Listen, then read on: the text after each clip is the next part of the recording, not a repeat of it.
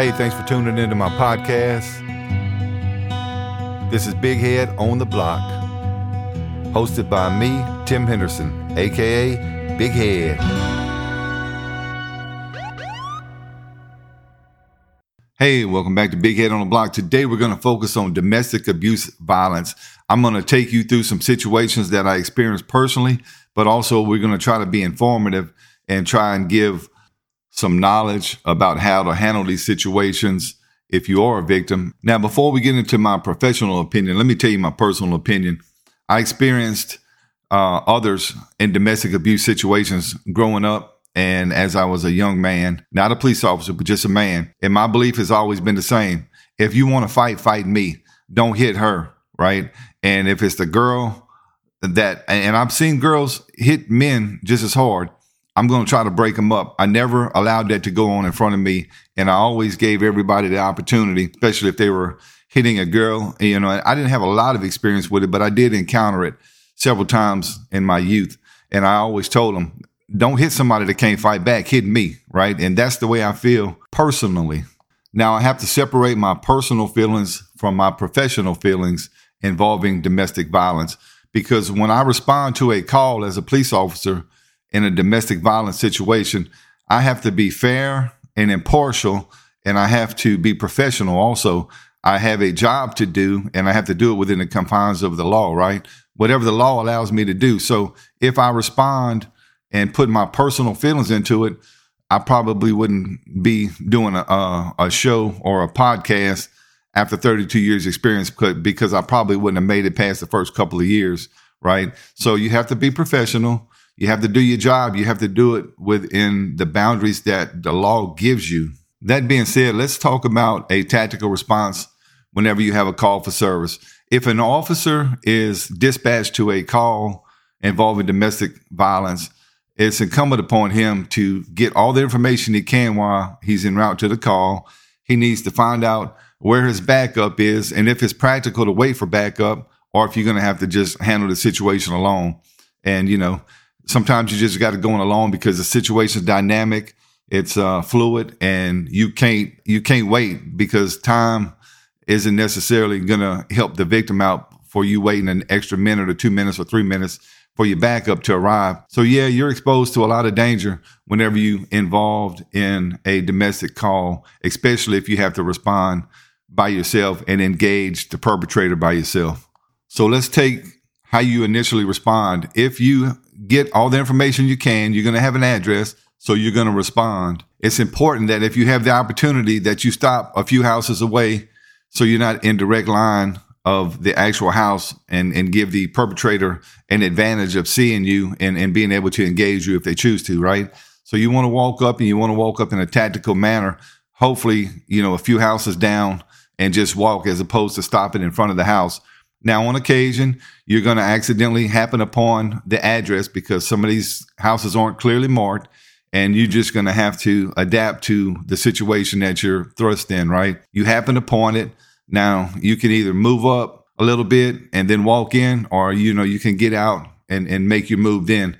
Every situation is different, so I can't give you an answer on that. But the best way is to walk up to let them not hear you responding and if it's a code three call, which requires lights and sirens, when you get close to the area, when you're in close proximity, you need to make sure that you turn your sirens off and make sure that they don't have the advantage of hearing you respond because that could give them enough opportunity to uh, finalize the act if they're in a, a domestic violence situation. Uh, it could give them the opportunity to, to get to drop on you because domestic situations take a lot of police officers' lives. And although sometimes police put themselves in a in a bad situation, sometimes you just in the situation that you're in, right?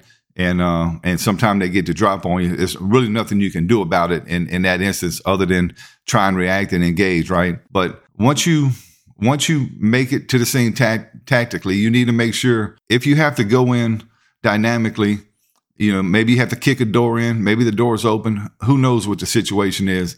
But you have to figure out your method of entry and you have to figure out is my backup close enough? Do I hear hollering, screaming, fighting inside? Do I wait? So there's there's a ton of things. And and people, I want you to understand this. When police officers respond to domestic situations, their lives are in jeopardy every time because the volatility of these situations. Many many cops have gotten killed, like I said, in in domestic situations, and officers who respond to this to these type calls, they know inherently that hey man, this is this is what I I'm getting paid to do. I'm having to put myself in harm's way to protect somebody else. The protect and serve cliche, right? That's what we do.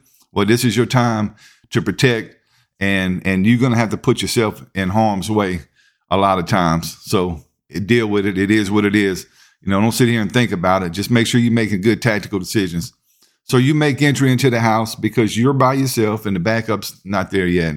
I'm going to give you one instance that I experienced to kind of give you a story attached to the response. I got to the scene. My backup wasn't close. I could hear some arguing going in. As I opened the door, I see the guy on top of the girl. He's standing up on the couch. I'm sorry, he's standing up on the floor in front of the couch.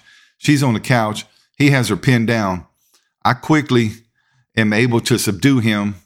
I go to handcuff him. As I handcuff him, my backup arrives and they, you know, pretty much they got there just in time to see me handcuffing him. So I advise him of his rights at this time and I separate him and take him into the other room. And I have the other officer talk to the female to find out exactly what was going on eh, from her situation because you always have to separate the people whenever you have a domestic situation because one person's not going to talk freely in front of the other one, especially if they were the one that was getting victimized.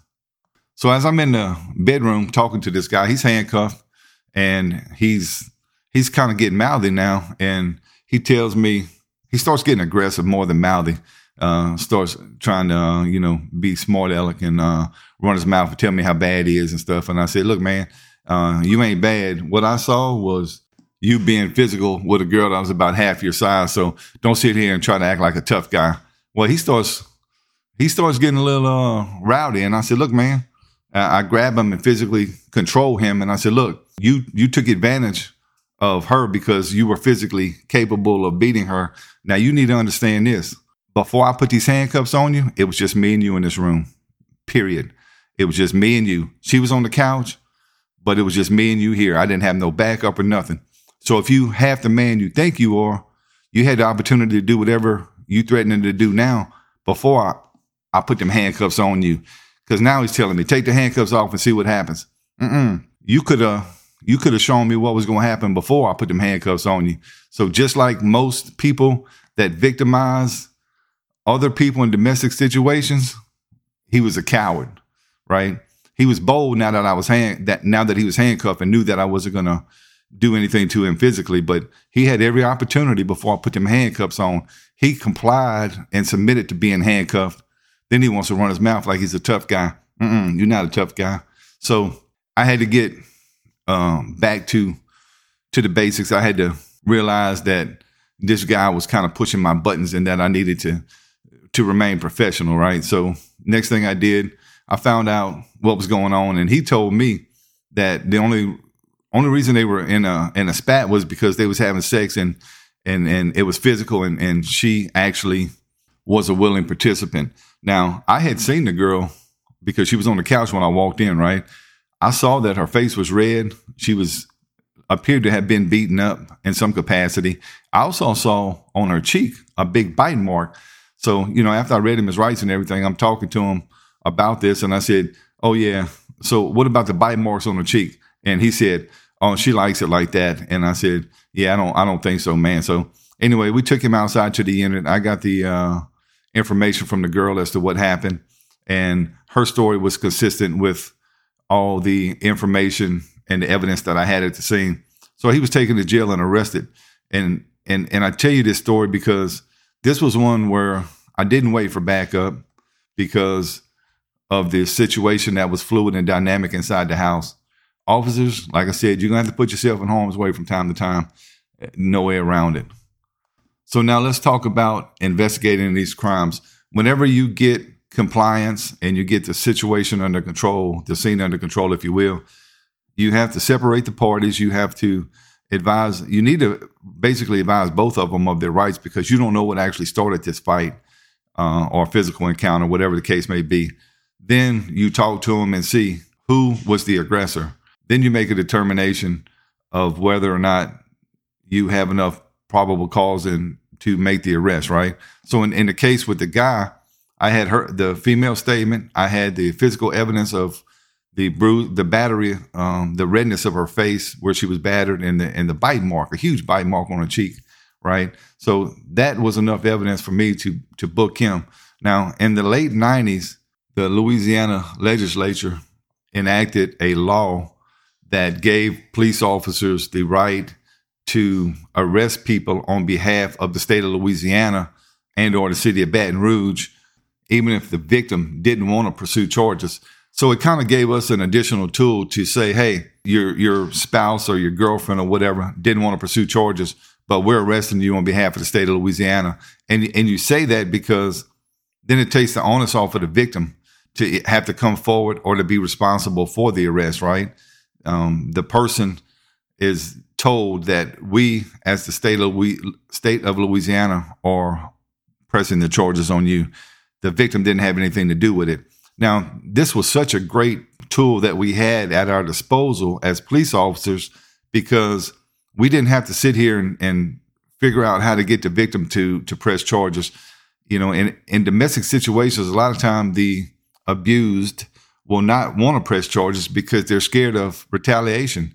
If they say, yes, this person hit me, they go to jail, they bond out, they're going to be back in the same situation later that day, the next day, a week later, a month later, or whatever the case may be.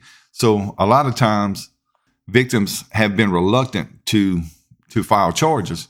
Well, in the late 90s, um, 98, I believe it was, whenever they changed the law, this helped.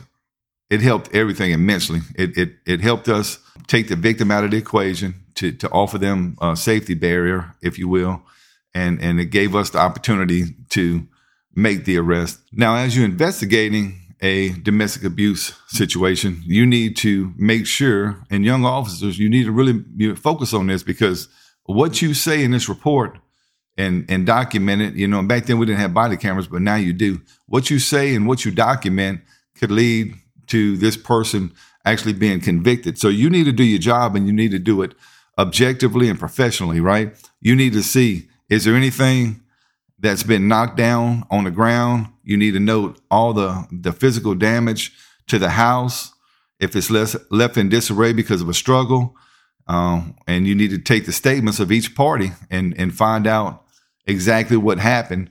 And if one story is able to be corroborated with the physical evidence, make sure you put that in the report to give the district attorney an opportunity to present a good case either to a judge or jury and get a conviction. Because the only way to stop domestic abuse is to as from a police officer perspective is to make a good case and to put these people in jail and, and have them convicted of the crime. I've seen a lot of cases get dismissed because the victim wouldn't come forward or the officer didn't document things right but know this the district attorney can use the things that you found from an evidentiary standpoint as a reason to move the trial forward, right? A lot of times victims are reluctant even to testify at the trial, even if they know they're going to get convicted, they still won't do it because maybe they're back in love again. Uh, and that's the that's the problem with domestic abuse. A lot of times there's the people make up and you back. We we had frequent flyers where we would go to the same people over and over and over. And that's really disheartening because after the second or third time, then you're starting to think, okay, him and her are at it again. Every time we make the arrest, he gets out and they make up. Uh, and there's nothing you can do about that because, you know, no matter what human emotion, if somebody loves somebody, they're going to love them regardless. And if they choose to put themselves back in that situation, you as an officer have to continue to do your job and take your personal emotion out of it, right? Um, because it is annoying to, to continue to go back to the same place over and over and over. And you know, when you're a cop, especially when you're a veteran cop and you experience these things, you know that this call, you know what it is, what it's about. You know, most of them don't rise to the level of homicide, but some of them will, and some of them progressively get worse.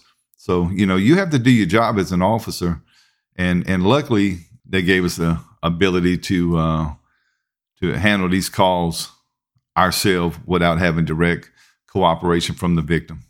Nowadays, there are victim advocate groups and other groups that you, as an officer, can give phone numbers and, and try and seek help for the person who's being victimized. Um, let's use, for instance, if if a, a male um, beats up a female, but they have kids together, he's a primary source of income. Now, as a victim, she's having to say, "Well, he's the source of income. We don't have any other income. We got kids. What am I to do? If you take him to jail, we're not going to be able to survive, right? So it's important that officers uh, give these victim assistance cards out and give people as much information and data as they can to get help from these victim assistance nonprofits or whatever whatever they may be. They may be able to provide temporary housing or even a long-term strategy for this person to get away from from the abuse. But a lot of times people can't get away because financial situations or because they just love the person and don't want to get away from it, right? So as an officer, understand this domestic abuse calls are very volatile in nature. Respond accordingly, prepare for combat when you arrive. And then if nothing bad happens, then you were prepared for nothing, right? Handcuff them, move on your way. Make sure that you do a thorough investigation because these victims need all the advantage they can have whenever these uh, cases go to court.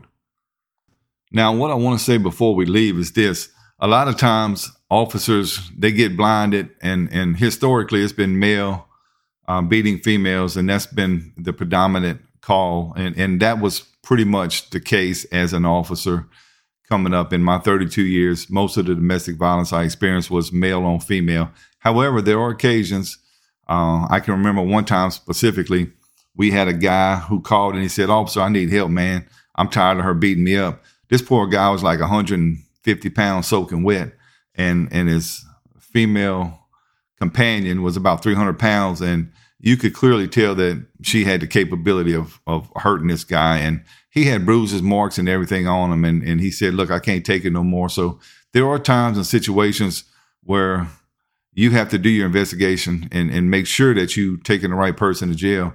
And don't think just because historically the male is the aggressor that you should take not taking into consideration the totality of everything that occurred, the physical evidence and everything. So don't be blinded and think that just because it's a norm that is true in this case, all right? So focus on the evidence that's presented to you at the time that you there on the call and do your very best during your investigation to determine who the aggressor was and look, officers, years ago, a lot of people would arrest both people. Um, you need to determine who the aggressor is because those cases that go to court, and the district attorney has been clear about it over the decades. If you arrest both people, the prosecution will be at a serious disadvantage when it comes time to prosecute this particular case.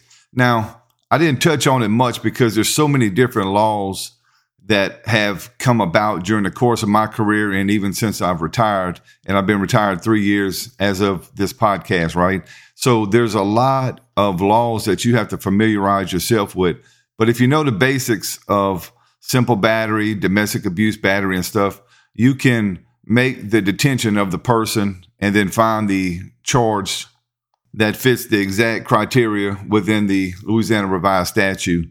But it takes a little bit of effort, it takes a little bit of energy, but understand this you putting a domestic abuser in jail could potentially save the life of the victim. If there's any kids involved, it could potentially save those lives. So make sure you stand up for those who can't stand up for themselves. Make sure that you intervene, do your job proficiently, professionally, do it objectively, but make sure that you do it and understand that this is one of the most important aspects of law enforcement to make sure that we curb the domestic violence in our cities, our states, and our country. Now, before we end the podcast, I want to tell officers you make it through a 30 year career without getting emotionally involved or attached to situations. All right. Early on in my career with BRPD, I experienced a very violent attack on a female. She was stabbed anywhere from 30 to 50 times. I don't remember the exact figure. She was left for dead. Eventually, me, my squad members were able to catch the perpetrator who was in an adjacent neighborhood.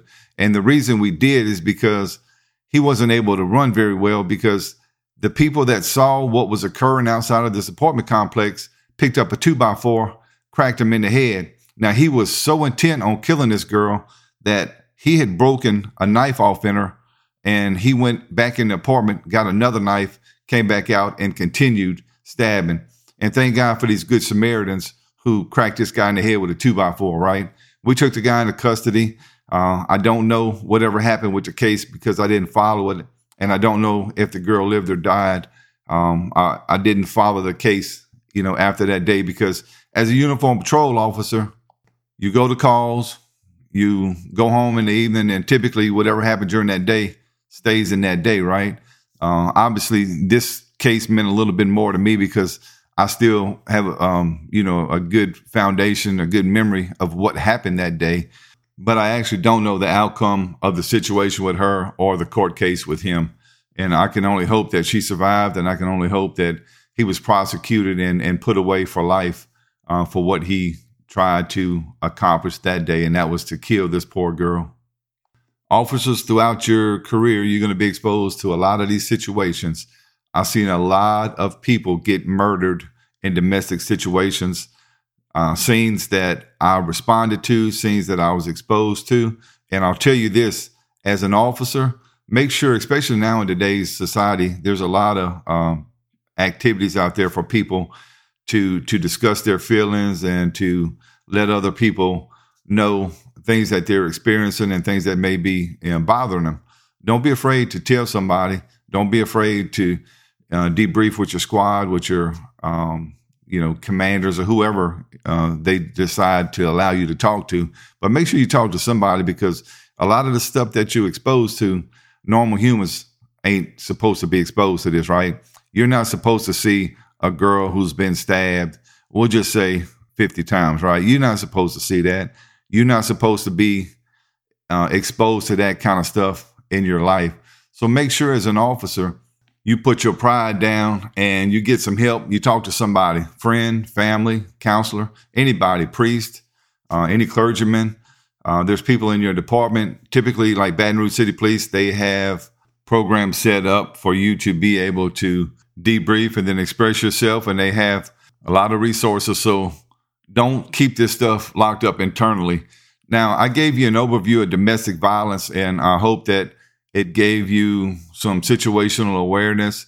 If you're a victim, uh, if you're a perpetrator, you need to get counseling and get help so you can stop this cycle. And and people, y'all need to understand this. When children are exposed to these cycles, and, and I'm not a psychologist, but I'm I'm just telling you from 32 years experience, right? They see what's going on and the likelihood that they're going to engage in this type of activity growing up is is a lot higher than somebody who's not been exposed to it, and it, it causes trauma in these children. And the one thing we have to do in America in all aspects is protect our children, whether it be from abusers, whether it be from domestic violence situations like this. Let's lessen the exposure to the negativity with these kids and let's give them the opportunity to grow up like a child and have a nice, happy, productive life and not have to see their mom or dad beaten up, their mom or dad killed. You know, it's a situation where society has got to do better. And us as police officers have got to make sure that we're doing our job effectively and that we're taking these people who prey on other people and incarcerating them. And for those who think that the jails are too full. Well, guess what? They're not full enough when it comes to domestic abuse because they got a lot of people out there uh, still doing this type of activity that's not in jail. So if we got to fill them up, this is one good uh, group of individuals that need to be locked up. Thanks for tuning in to this episode of Big Head on the Block. I'm Tim Henderson, the host. I look forward to dropping another podcast soon. Please give us any comments, likes, dislikes, or any topics y'all would like to discuss. Thank you.